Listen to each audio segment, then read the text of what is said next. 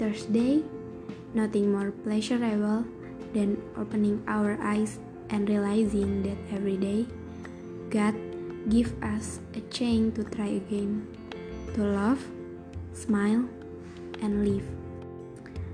Awali hari dengan bersyukur atas apa yang telah banyak kau peroleh di untayan hari demi hari. Kamis adalah penyambut akhir pekan, gerbang awal mengingat esok lusa kita bisa mengistirahatkan tubuh dan juga pikiran. Hari di mana gejolak rasa ingin segera berlibur begitu memuncak. Sama kok, aku juga ingin cepat-cepat merehatkan diri. Mungkin hari ini tidak ada hal spesial yang didapat.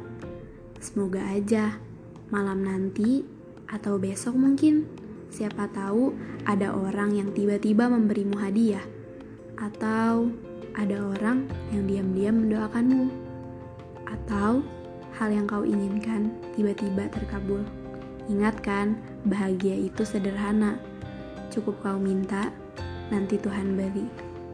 Tuhan itu maha mendengar, asal kita sebagai hambanya yang bersungguh-sungguh.